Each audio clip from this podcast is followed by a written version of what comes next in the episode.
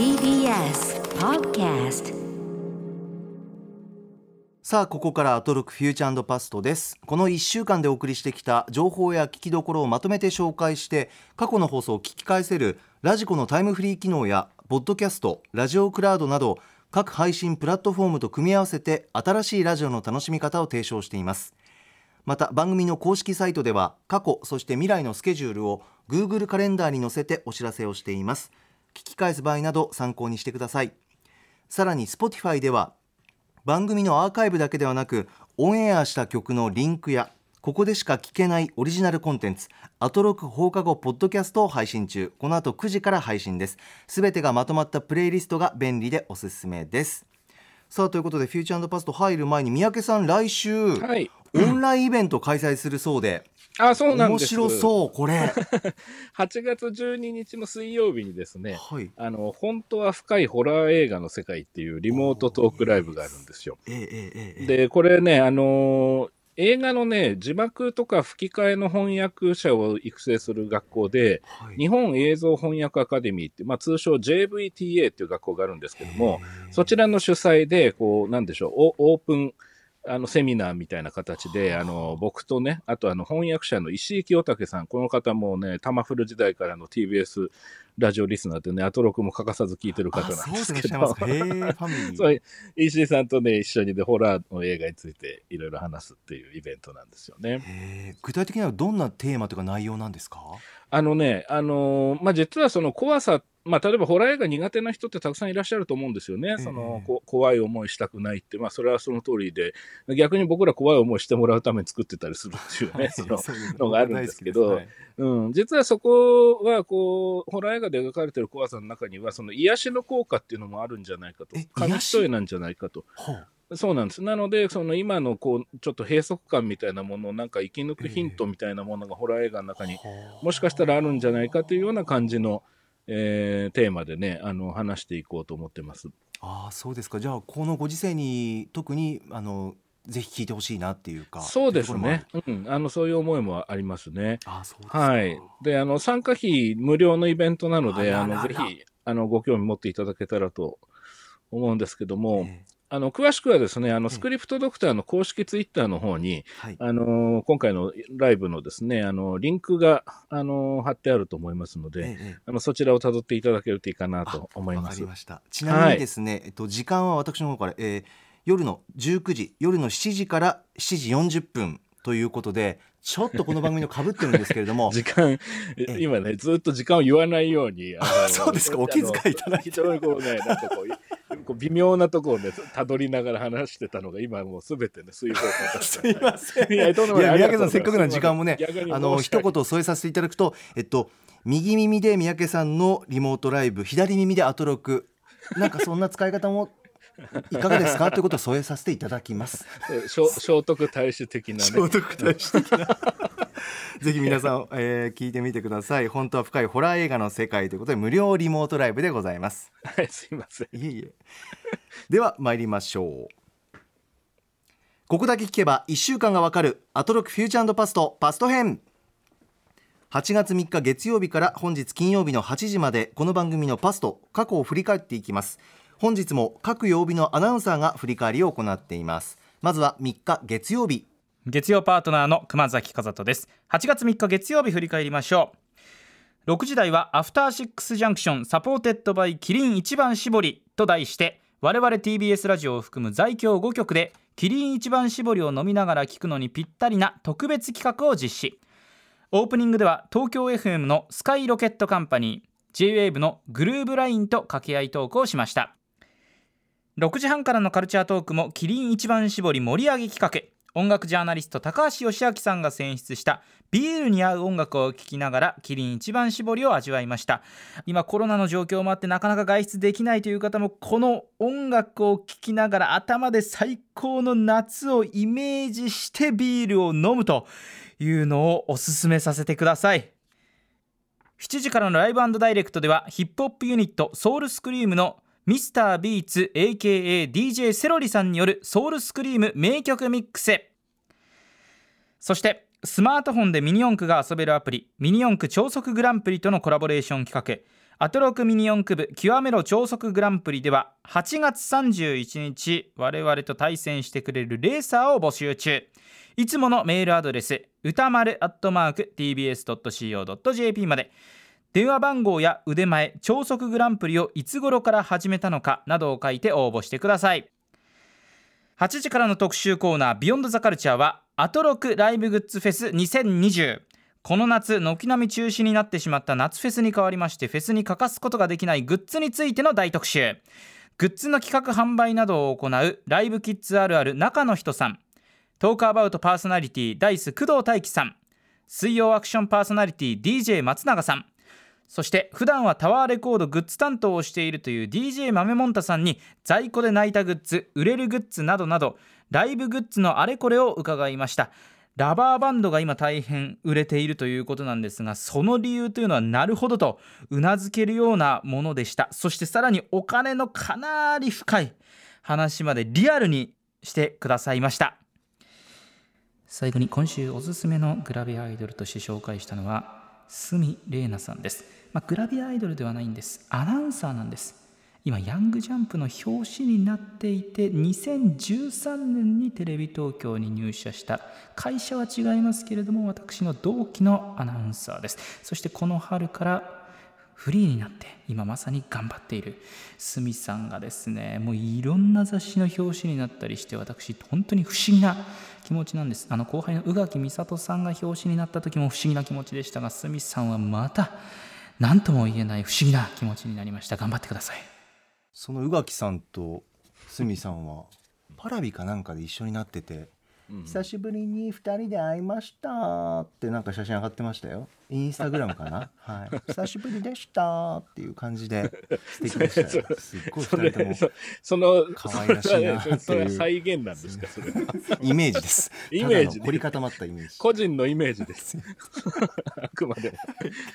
すみさんはね、僕昔、ええ、あの彼女がね、あの局のアナウンサーでいらした頃にあの、ええ、連ドラの記者会見でお世話になったんですけどね、ああものすごいクレバーな方でね、ええ、うん、びっくりしたのを覚えてますね。素敵な方ですね。そうですか、うん、これからもご活躍楽しみでございますが。そうですね。さて月曜日、宮城さんいかがでしょうか？はい、えーと、月曜日はですね、これ最初いきなりこう歌丸さんと熊崎さんがプシューっとこうビールを開けて乾杯ってとこから始まってね、おだなんだなんだっつってびっくりしたんですけど、実はねスペシャルデーだったんですよね。景気良かったですね。そうなんですよ、えー、サポーテッドバイキリン一番絞りということで、そのラジオごきょくをまたいでの企画なんですよね。すごかったんですよね。はい、うん、他局の生放送の番組とこうどんどんつないでて、うんうんうんうん、こうそれぞれの エムシー 同士で乾杯をしていくっていう流れがね、はい、すごい楽しくて、あのー、特にね最初に東京 エフエム の, あのスカイロケットカンパニーでつながってね、そのマンボヤシロさんと歌丸さんがあの下取り合いマウントっていうのが始まってね、その先輩がどうぞ先輩がどうぞみたいな感じでありましたね。あれはめちゃくちゃおかしかった。うん、なんかね、あのー、この日はあの多分このオープニングトークだけじゃなくてずっとだと思うんですけど、ええ、やっぱり本当にこうビール片手に聞く感じのノリっていうのがこうずっと連なってる感じがあって、うん、ありましたね。ですよね。でもただそのきっとオンエアの時にね、その飲みながら聞ける環境じゃなかった方もいらっしゃると思うんで、ええ、これから聞かれる方はタイムフリーでね、投資でこうリアルタイムでね、こう聞きながら飲んだり食べたりするとすごい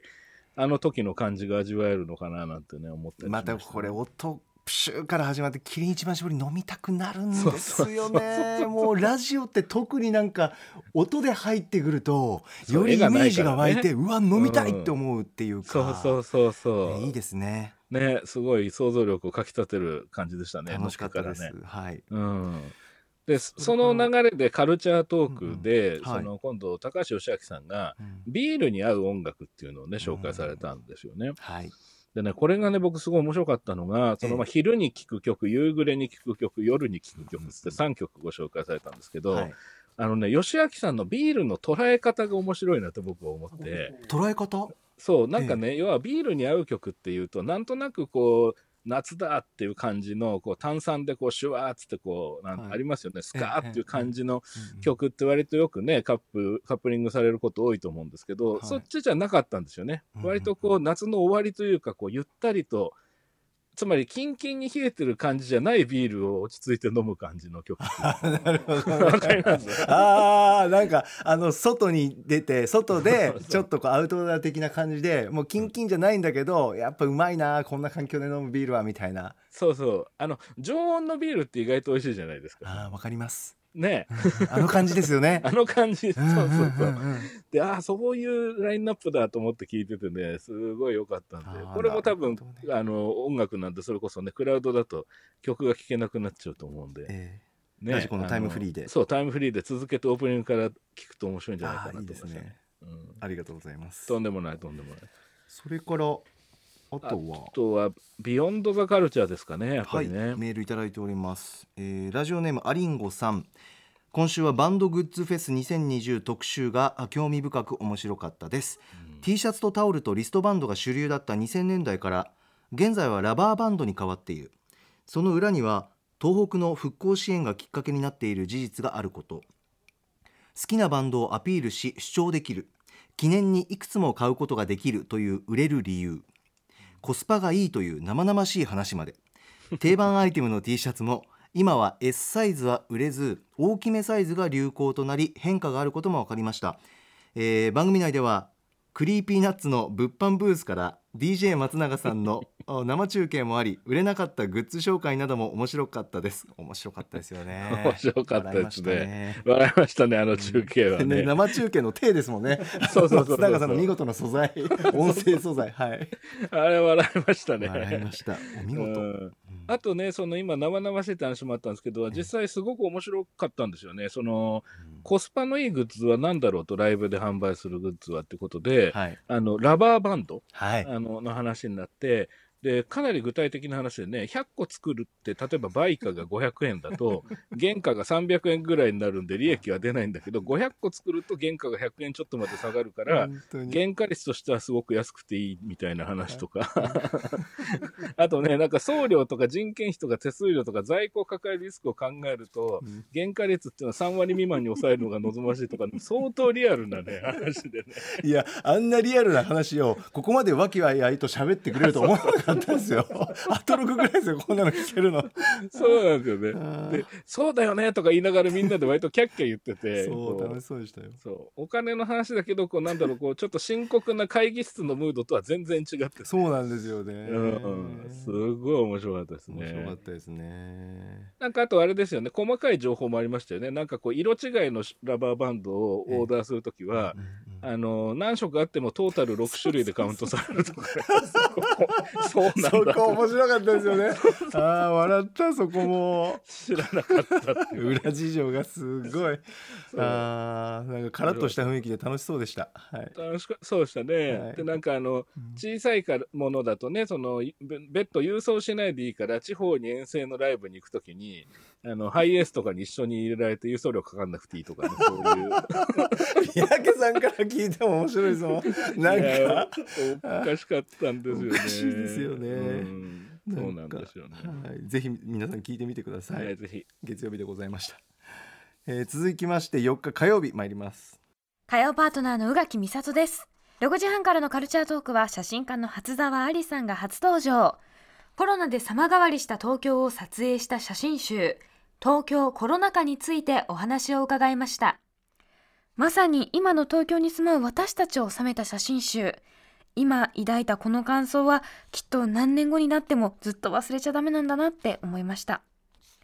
しちじからのライブ&ダイレクトは岡山県出身のソロアーティスト佐藤萌歌さんと同郷のお友達でシンガーソングライターの金子きわのさんのスタジオライブ。そしてはちじからの特集コーナービヨンドザカルチャーは祝生誕ひゃくねん、漫画家長谷川町子はおしゃれなんです、斬新なんです、かっこいいんです特集。日本初の女性漫画家としてじゅうごさいでデビューした漫画家長谷川町子さん、そのずば抜けた画力と抜群のセンスを武器にサザエさんのほか意地悪ばあさん、エプロンおばさんなどなど多くの作品を残しました。今回は知ってるつもりに過ぎないかもしれない漫画家長谷川町子、そして漫画サザエさんの魅力を長谷川町子美術館記念館の副館長で学芸部長を務める橋本のの子さんに伺いました。小学生の頃足折った時に通ってた整骨院にサザエさんや意地悪ばあさんがたっくさんあって、いつも読むの本当に楽しみにしてたんです。改めてそのデザインのおしゃれさ、話の面白さはもちろんのこと、長谷川町子さんがいかに先進的であったかを知ってますます大好きになりました。また記念館行きたいな。はい、火曜日です。三宅さんいかがでしょう。はい、えー、火曜日はねカルチャートークで、えー、初沢里さん、写真家の、えー、初沢里さんがいらっしゃって、あの新しい写真集東京コロナ禍というねあの作品についてのお話だったんですよね、はい、であの僕はあの初沢さんの写真集大好きで、その前の隣人、それからさんじゅうはちど線の北とか、ええ、あのそういうのも見てましたし、今回の東京コロナ禍もあのご出演されるって聞く前にもう拝見してたんですけど。あ、そうでいらっしゃいますか。そうなんです、えー、でねあ素晴らしい写真集で、うん、でそのお話の中でねその興味深い、えー、トピックというかいろいろあったんですよね。例えば今見るのとさんかげつごさんねんごに見るのとで感じ方が変わる写真集なんじゃないかっていう、うん、ま, まさにおっしゃる通りだと思いましたし、その本当にリアルタイムのつい先日までのその要はコロナ禍の、まあ、今もコロナ禍ですけども、その中で、えー、写真集としてね撮影されてたっていうことなんですよね。うん、でね、あのー、僕ねこれ拝見してあのすごいね印象に残ってるのは、あのネタバレしないように言いますけど、あ、ありがとうございます。あのね、組写真の力強さみたいなのをものすごい感じましたね。組写真、うん、あのね要するに単発の写真というより、まあ、写真集だから当然組になるわけですけども、えー、そのページの組み方とかも含めてなんですけど、やっぱこうある種のモンタージュになっていくんですよね。この写真の後この写真っていう、まあその順番で見ていくことによって感じることですよね。うん、でねそれがね決定的になるのが、その歌丸さんもそのあのネタバレしないように遠回りにおっしゃってましたけど、こう最後のところ、あの本当にこうその写真集が終わる最後の数ページがあるんですけど、具体的にはこう右の写真左の写真だってめくってあの見開きの写真っていう風になるくだりがあるんですけど、ここがね、はい、本当にね素晴らしい、ゾクッとくるというかですね、あのいろんなこうメッセージがこう浮かび上がってくるというか、あの、うん、これはね本当にね強力な写真集だと思いましたね。あ、そうですか。うん、じゃあ本当に今見るべきだ。すみません、具体を言ってないでね、何言ってるのか分かんない。いやいやいやいやいや、でも本当に見たくなりましたこの特集聞いて、うん、カルチャートークもそうですし、宮城さんの話もそうですよね、うんうん、初田さんのねお話もすごく誠実でね、この題材に対してもね。そうですね、うん、今見るべきだし、はい、残すべき写真集というか、やっぱり歴史的なことにはなることは間違いないので、コロナ禍、そうですね、うん、それでいて割と日常的なスナップっていう感じの切り口で撮られてるのがいいんですよね。そこにやっぱり生きてる普通の人たちがいて、うんうん、一人一人の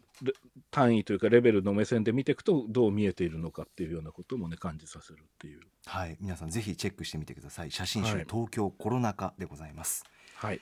えー、それから宮城さんいかがでしょうか。えー、特集が素晴らしかったですね、はい、特集メール来ております、はい、ラジオネームおのじさん、えー、今週火曜の長谷川町子特集について、長谷川さんの隠れた魅力が伝わってくる素晴らしい特集でした。長谷川町子というとどうしてもアニメサザエさんに代表される温厚で家庭的なイメージがありますが、新聞よんコマ連載時代のサザエさんを読むと日々のニュースや世相に対する批評性が高く、非常にシニカルな面も備え、えー、兼ね備えていたことがよくわかります。サザエさんの新聞連載があのまま続いていたとして、例えば昭和末期のバブル景気をどう描いていたのか少し気になりますというメールいただいております、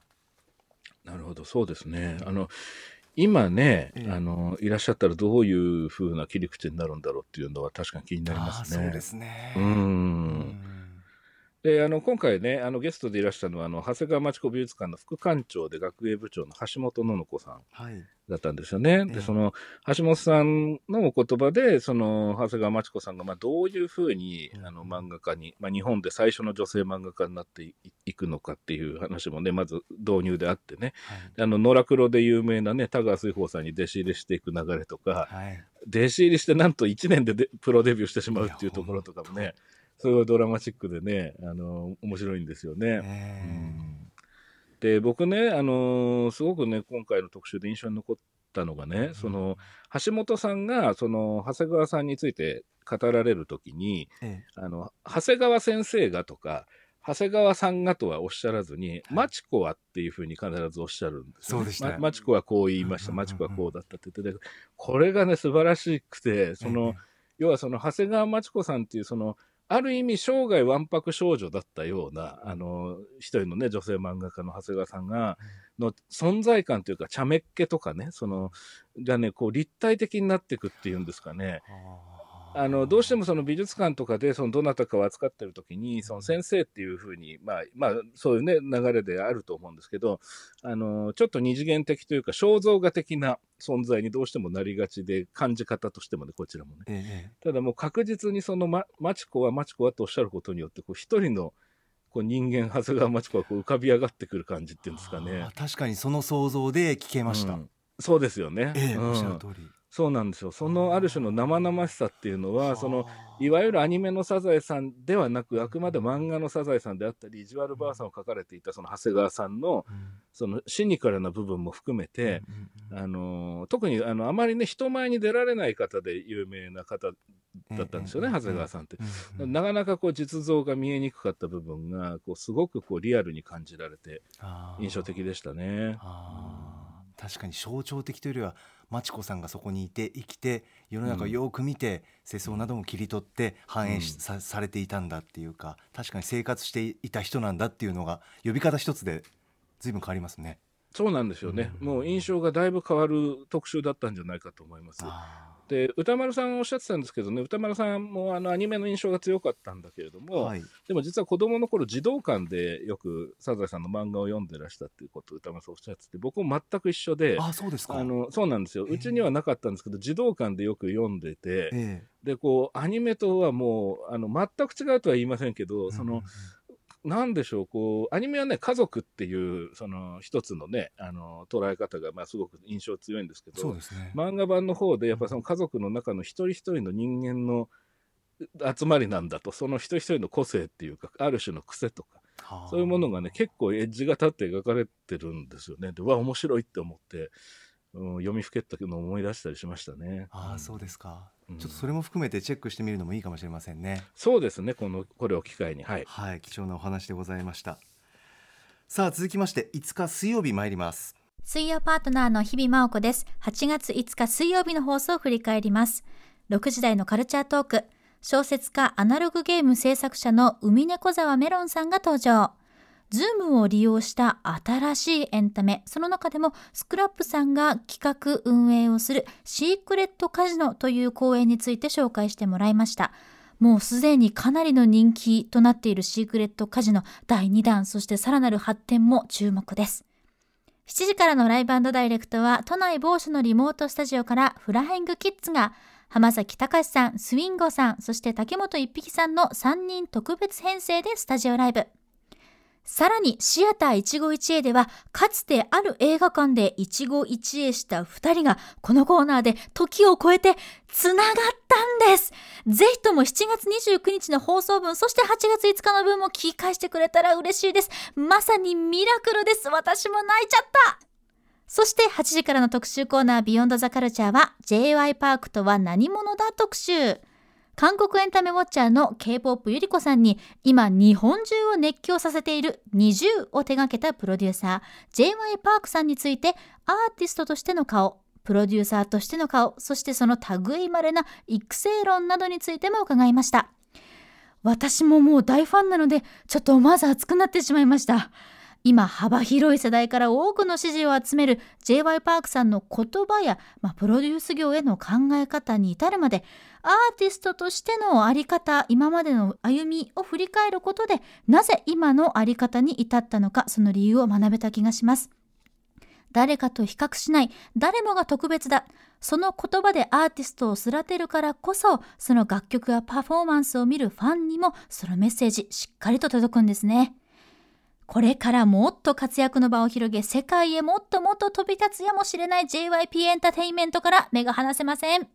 はい、ということで水曜、水曜日はいかがでしたか、三宅さん。はい、水曜日あのちょっと軽くオープニングトークの話をしたいんですけど、はい、あの日比さんがですねあのアルプススタンドの端の方をご覧になって。あ、そうでしたね。そうなんですよ。でその元高校演劇女優である日比さんの観点であの語ってらっしゃる部分があってあのこれがねすごく面白いというかですねあの熱量が高くて聞き応えがあるというかですねで特にあの歌丸さんもああそうだっていうふうにね言われて気づいたっておっしゃってた部分、僕もねその日比さんの指摘があるまでちょっと気がつかなかった部分もあったりして、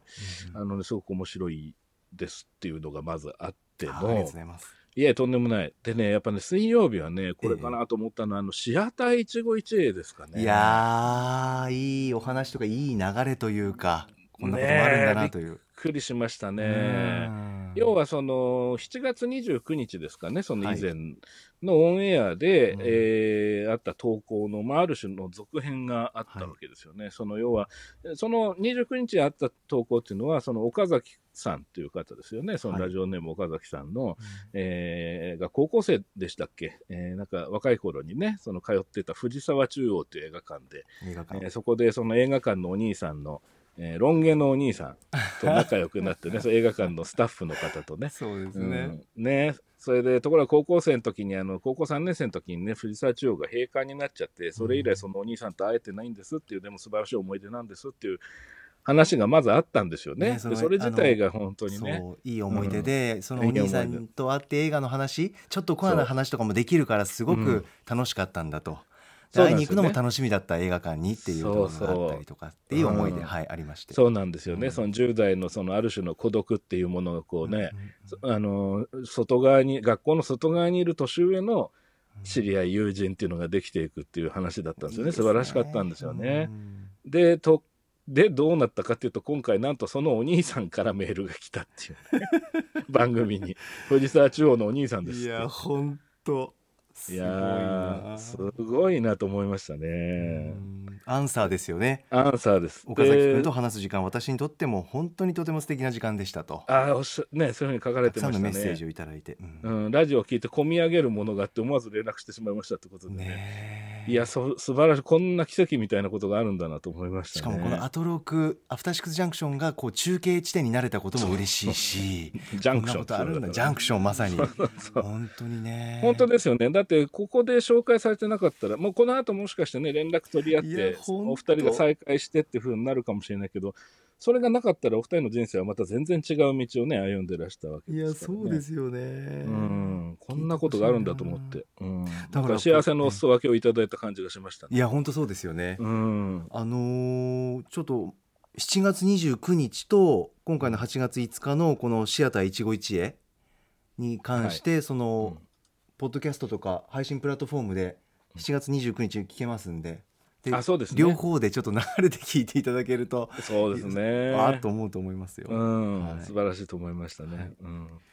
それからいかがですか、宮特集ですかね。特集、はい、はい、えー、メールいただいております、えー、ラジオネームブライトマンさん、今週最高だった特集は水曜日のビヨンドザカルチャー、日本中が熱狂、ニジューのキーマン ジェイワイ パークとは何か特集です。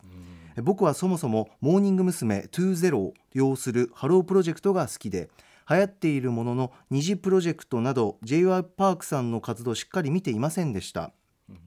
今回の特集でその背景など丁寧に教えてもらうことで少しハロプロ、ハロプロに通じる何かを感じ取り、これを機に見ていこうかなと思いましたということでございます。うん、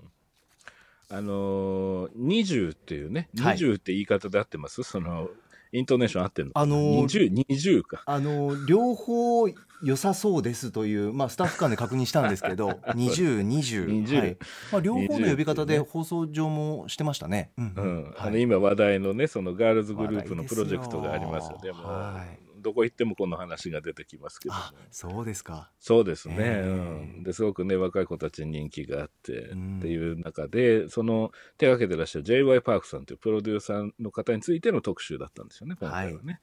はい、でそのまあ、彼が ど, どういうふうに、まあ、ご, ご自身もアーティストでらっしゃって、はい、きゅうじゅうねんだいにデビューしてで、まあ、実はその当時はあの衣装がスケスケのビニールパンツを履いて有名になったっていう、ね、いや本当にあれインパクトありますねデビュー当時の嵐の皆さんみたいな、あそうそうそうそう、えーうん、っていう話になってましたけど、そうでしたね。であとはこうもち氷っていうねチャーミングなあだ名がついてたりとかして、ね、お餅が好きなあのゴリラさんみたいなことですか。そうです、この、うん、あのお餅好きでちょっとこうなんか背も高くてっていう、うんがたいもいいっていうことで、いいとこのもちごりっていうキーワードで笑ったそのすぐ後に僕画像検索しましたね。やっぱりこう気になりすぎてもちごり後すぐに、うん、僕も検索しました、ね、しましたね。しちゃいますよね。まずラジオ聞いてからかなと思って我慢できなくて、そう、はい、そういやそれ聞いたらねやっぱちょっとね拝見したくなりますからねどうしてもね、うん、で、ね、でもそのあだ名自体もねすごくなんだろうご本人が別に否定するわけでもなくすごくね、うんうんうん、あのチャーミングなものとして受け入れてらっしゃるということで、そうですね、でね、あのーまあ、有名なワンダーガールズとかねあの トゥワイス とかも手がけてこられた方ですよね、はい、でそのウィル・スミスとかスマップにも曲を提供してるって、本当すごいですよね、うん、知らなかったんですけど、ね、広いな。で面白かったのがその要はその ジェイワイ パークさんのその新人のまあ、人材の育成論っていう話になっていくんですよね、はい、うん、でその、まあ、良い歌手である前に良い人間であれっていうのが持論だと、うん、うん、でそのカメラの前でできないことはカメラがないとこでもするなっていうふうに若い子に教育してるっていう話が、あ、これはすごい面白いと思いましたね。うーん、うん、やっぱ時の人がたくさんね活躍されている人たくさんいる中でそれをまあ皆さんに徹底しているわけですもんね、うん、そうなんですよね。でそれがじゃあ、 あのなんかこう理屈でだけで成り立ってるかってそうじゃなくてご自身の、 あのちょっといろんな体験ねそのうまくいかなかった部分であったり、はい、あの辛い経験っていうものも経てきた中でアーティストとしてその上で お, おそらくはまあ本人のすごく強い実感なんじゃないかっていうことですよね。その、うんうん、この要は演者だけじゃなくてスタッフに対してもこの真実誠実謙虚っていうものを大切に生きていかなければ、うん、あのつまりいい人間でなければいい歌手にはなれないんだっていう、うん、あの論なんですよね、この ジェイワイ パークさんのね、うんうん、これはすごく面白いと思いましたね。あとその要はオーディション番組的なところでねそのいろんな子に声かけているっていうあのその彼のねそのスタンスとして、はい、そのまずは全肯定してでそれをどう生かすかはあなた次第なんだっていう風な、はい、あのね、あのやっぱ僕もあの教育の仕事もしてるので、ええ、その辺がねすごくねあの刺さりましたねやっぱ聞いててね。なんかあのこの特集聞いてあ ジェイワイ パークさんってあの人望というかあの人柄も素敵な方なんだろうなっていうことをすごく思いましたね、うん、思いましたね、えーうん、あとご自身がご自身はご自身であの負けずに若い者には負けねえということ で, そうそうで曲ダウンロード何曲かしましたけどもあのかっこいいですね、うん、素敵な曲がたくさんありました。かっこよかったですね、うん、いくつかあの流れるのでタイムフリーでチェックしてもらいたいんですけどこの特集を、はい、そうですね、うん、で, そそで同時にあのビニールのパンツとねその も, もちごりが同時にこう浮かぶいろいろいろんな要素ありますからねそこがいいですねあの、はい、完成度の中のほつれみたいなそうですね。あとオーディション番組の、ね、配信もありますもんね。そうですね、二次プロジェクト、えー、ありますよね。それもチェックしていただけると、はい、という感じです、はい、さあ続きましてむいか木曜日参ります。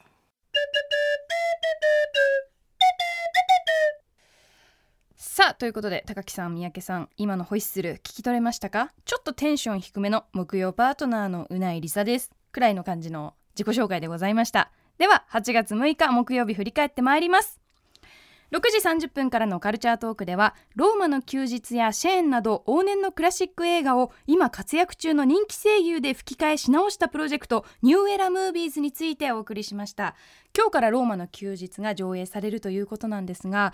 あのー、このコーナーの最後に実はカサブランカにも今取り組んでいますという話をしていて実は私大学の卒論がカサブランカで書いていてすっごく吹き替えし直したカサブランカ見たいなと思いました。今後もねいろんな作品が上映されていくということなので自分の好きな作品がある方はぜひ見に行っていただきたいなと思います。続いてしちじからのミュージックゾーンライブ&ダイレクトはにかいめの登場です。韓国出身のシンガーソングライター K さんでした。いやもう K さんといえば私 エイチツー ドラマ エイチツー のドストライク世代でもうオーバーはね名曲ですよ。諦めるよりも辛いよの K さんだからなんかちょっとねセクシーな魅力もあってとっても爽やかでなんかそう夏の夜風に吹かれながら最高のライブを、はい、聞くことができましたのでぜひ皆さんもラジコタイムフリー機能で確認してみてくださいっていうか聞いてね。そしてはちじ台のビヨンドザカルチャーはザ・ラストオブアスパートツーはなぜ ピーエスフォー 時代の傑作になったのかゲームジャーナリストジニが徹底解説特集ということで満を持してザ・ラスト・オブ・アスパートツーについて、えー、ジニさん、そして エスアイイー ローカライズを担当した谷口さんと石立さんをお招きしお話を伺いました。あのー、現在今皆さん多くの方がプレイしていると思いますけれども、ラストオブアスパートツーだけじゃなくてゴーストオブツシマについてもね、ローカライズ、あのゲームこそもうだって逆輸入みたいな作品じゃないですか。だからこそローカライズどれだけ力を入れたのかとか、そもそもその作られた作品自体があまりにもクオリティ高すぎてあんまりローカライズいらなかったのかとか、なんかそういう話も聞きたかったぐらいだから、別でもう一回ローカライズ特集したいんですけれども、改めてやっぱりラストオブアスパートツーもう賛否分かれてますよ。あのー、もちろんプレイした人がワンのキャラクターに対して本当に愛情を持っていて、そういう意味でツーに対してアレルギーがあるとかそういう話すごくよくわかるんですけど、なんだろうな、挑戦したかったかっていうのがジニさんの解説も含めて今回分かったんじゃないでしょうか。うん。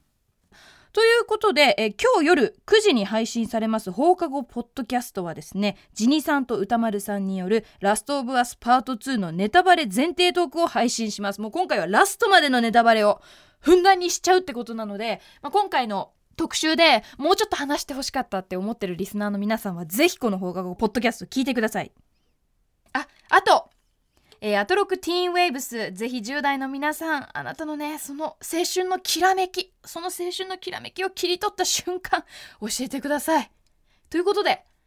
えー、どうしようかな、最後は、いやでも私高木さんのティーンウェイブスが一番気になるんですよ。アトロクパートナーの中で一番自己開示してないのって私高木さんだと思っていて、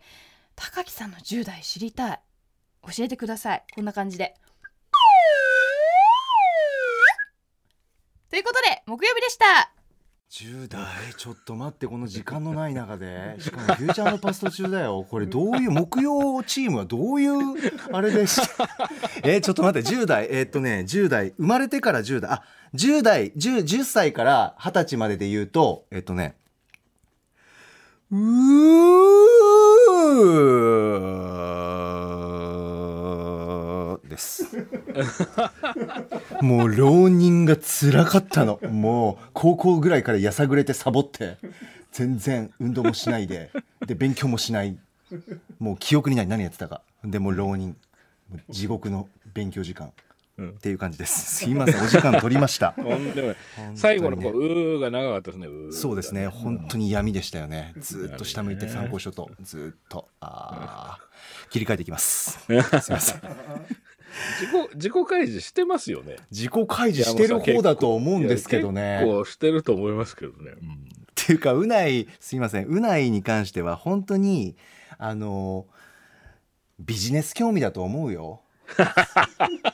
だって ライン しましたもん、今日ちょうど今日リターンオブジオブラディーンって面白いのって ライン したんですよ、うんはい、そしたら、あ、面白いです、あの最初難しかったけど解けた時も本当スカッとしましたって言ってたんですよ、うんうん、あ、そうなんだ、でもちょっと瞬発系のゲーム好きって言ってたよねって言って、推理系大丈夫だったって言ったら、もう返信来てないからねいやいやいや、興味ある人がそんなやり取りもするするビジネス上だけの疑問をすいません、宮家さん時間取りました。はい、木曜日お願いします。あのね、オープニングトークがね、それこそあのー、振り返って笛の音がしてて、これなんだろうと思われてる方もいるみたいな。本当にそうですね。まずそこから。そう、ウェーブホイッスルっていうね。そう、人生のだ、そう、うないさんの半生についての話っていうのがあって、ありました、面白かったですね。そう、うないさんのねじゅう代についてというのは、あの来週のね重要なテーマというか、こう来週いっしゅうかんを貫くそのティーンウェーブっていうあのー、のがあるわけですよね。そうですね、じゅう代は、うん、でその流れで、うん、そのうないさんがじゃあ自分はどうだったかって話をされてるんですけど、これがまあすっごい面白いんですよね。えー、そうですね。なんで、そうなので、まずオープニングよく聞いていただきつつの、はい、えー、そう、あとね、僕ね、ラジオできるかな、いいですかね。お、来ました。はい、Spotify プレゼンツ。そう、いや、これ僕ね、本当やっぱこのコーナーすごい好きなんですよね、基本的にね。えー、でね、今回はあのー、いわゆる単発の音みたいなこととは違って、うん、あの仲のいい同士のお二人がリモートで、はい、えー、距離がかなり離れてる男性二人なんですけど、リモートで一緒に会話してるのを録音して、ある種こう番組化していると、そのポッドキャスト配信していて、それが結構な分量と、あのー、あと再生回数になってるって話で紹介されてたんですよね、その一部を。はい。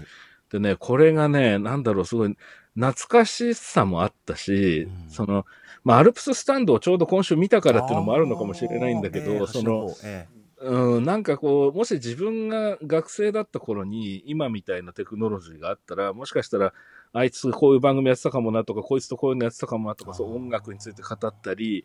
映画について語ったりやってたら楽しかったろうななんてことをね、ちょっと考え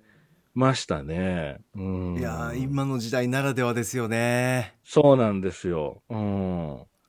しかもコロナ禍だからこそ、まあそのふたりで会って、うん、っていうことはなかなかしづらい。うん、ただ逆に言うと、あのリモート上で会わずにも仲のいいふたりがラジオ番組というコンテンツを出せる時代なんだなというのを改めて気づかされたというか、うん、そう本当そうなんですよ。でしかも仲がいいから本当にナチュラルな自然体な会話で楽しそうだし、うん、変にこう気を張ってないというか。そうなんですよね、うん、あのもしあれがカメラのレンズがあったらふたりとも全然違う対応をしちゃうだろうなとは思うんだけど、本当にふたりで普段こういう間合いで喋ってるんだろうなっていう。そうですよね、うん、うんで橋本プロデューサーがねおっしゃってましたけど、そのとにかくふたりが楽しそうで、はい、このふたりが仲がいいんだっていうのが分かるのがいいと、そのそれを番組にしているってところがすごくいいっていうのはね、僕全くそうだなと思ってね。そうですね、面白いなと思いましたね、うん、これぜひ聞いてほしいですね。はい、はい、であとはですね、ビヨンドザカルチャーですよね、やっぱりね、はい、いかがでしたかビヨンドザカルチャーは。いやめちゃくちゃ面白かったですね、うん、あのジニさんがねラストオブアスツーっていうねゲーム、これいっさくめすごく有名ですよね。僕ですらゲーム弱者の僕ですら知ってるぐらい有名な、はい、知ってます。はい、それのツーですよね、えー、でまあ実は両極端な評価を得てるゲームで、そのなんかこうゲームのそのレビューサイトですか、そのじゅうさんまんひょうも集まってるんだけど、高評価帯がななまんで低評価帯がろくまんで、はい、中間がろくせんっていうすごい極端に分かれてるっていう話から始まったんですけどね。メールとか来てますか？メールはこちら あ, ありました、えー、ラジオネームふんどしゆで太郎さん、はい、えー、今週は木曜はちじ台ラストオブアスツーについての特集、とても良かったです。ラストオブアスに関しては人気タイトルであることは認知していたものの、なんか怖そう、なんか難しそう、なんかバイオハザードっぽいやつという漠然としたイメージで今までプレイしたことはありませんでした、うん、えー、しかしジニさんの解説でラストオブアスにはワン、そして最新作のツーにもクリエイターのニールド・ラックマンの作家性が一貫して反映しており、ただ暴力的なのではなく、人間の弱さ、尊さ、それらひっくるめての愛や憎しみが描かれている作品なのだということが分かり、ゲームをプレイしてみたい気持ちが高まりました、うん、話の中でネタバレ的な箇所もありましたが、ワンも全くプレイしていなかった身としてはむしろそれを知ることで興味が湧くような内容でした、うん、あ嬉しいですね、ありがとうございます、はい、こういうメールでございます。あもう全く同感ですね。あのあ僕もその、はい、あのネタバレだということを、ね、あのしきりにおっしゃってましたけども、ジン、うんうん、さんもねそこを気をつけつつ、どうしてもこれだけは言わないと話できないという話とかされてたんですけど、はい、でも僕はそのおかげで本当にあのゲームこのゲームやりたいなと思いましたし、ね、あとね、あのー、今回その前半がジンさんで、後半がそのローカライズのね、このゲームのローカライズをされ石立さんと谷口さんいらっしゃってのお話だったんですけど、はい、ごめんなさい、前半の聞きどころっていうか、うん、やっぱねこのゲームに対するジニさんの思いの強さというか、うん、こう熱量というか、うん、そのいわゆる な, なんでしょうそのゲームを面白いですよっつって紹介するっていうのとはちょっと違う、こうなんて言ったらいいんですかね、こうジニさんっていうこう人を聞く時間というか、あので僕それがねすごく揺さぶられたというか、それでものすごく興味を持ったんですよね、このうん、うん、あこれ本当よっぽどあの仁さんにとってはね本当に大切なゲームなんだなっていう感じがして、感じましたね、感じましたよね、えーうん、そうなんですよね、うん、うん、だからちょっとシステムの、まあ、要するに形の話じゃなくて気持ちの話になっていくっていうか、はい、うんというのがすごく印象に残ってて、で後半ローカライズの話になってた時にもやっぱそのあの同じ思いを多分ね石立さんも谷口さんも共有されてる部分もあるんだなっていうのも感じましたし、このゲームがちょっと普通のゲームとは違うと、その、はい、うん、でその声優の方たちに演技指導する時も、うん、そのとにかくき言葉の綺麗さよりも伝わる感情を優先してあのお芝居してもらったっていう話とか、あの声が枯れてもっていうところも面白かったな。そうなんですよね。ひっくり返ってもひっくり返っちゃって、そのご本人が失敗しちゃってもう一回やりたいって言っても、いやいや今のがいいんだっていう話になったっていうところ、えー、すごく興味深かったですね。そうなんですよね。ものすごく大変だったんでしょうね。だと思いますね、うん、いやよっぽどだったんだなって、やっぱ本当にちょっと普通のゲームと違うんだろうなって す, すごい感じました、ね、より感じましたね、うん、で後半でうないさんがね、その石立さんたちに非常にあの重要な質問をされて、ええ、まあ、要するにその作った側のサイドにいらっしゃるお二人に対して、うん、その今回ネットで、はい、まあ、ものすごい賛否が分かれてるけどこの点についてはどう思いますかっていう結構ストレートな質問をされるんですよね、うん、でそれに対してね石立さんが答えるんですけど、でこれがまあ非常に重要ないろんな今の世の中の問題とかにもこう踏み込んだ回答で、うんうん、このゲームだけのことではないんですよね、はいはい、でまあ、それが本当に素晴らしいんで、どういうお答えだったかっていうのはぜひ聞いていただきたいなというふうに思いますね。そうですね、うん、ぜひチェックしていただきたいと思います、えー、ちなみに今週の Spotify 限定コンテンツアトロック放課後ポッドキャストはこの木曜日の特集コーナーラストオブアスパートツーのネタバレ前提トークをこの後夜くじ、この後夜くじから配信します。そちらも合わせて聞いてみてください。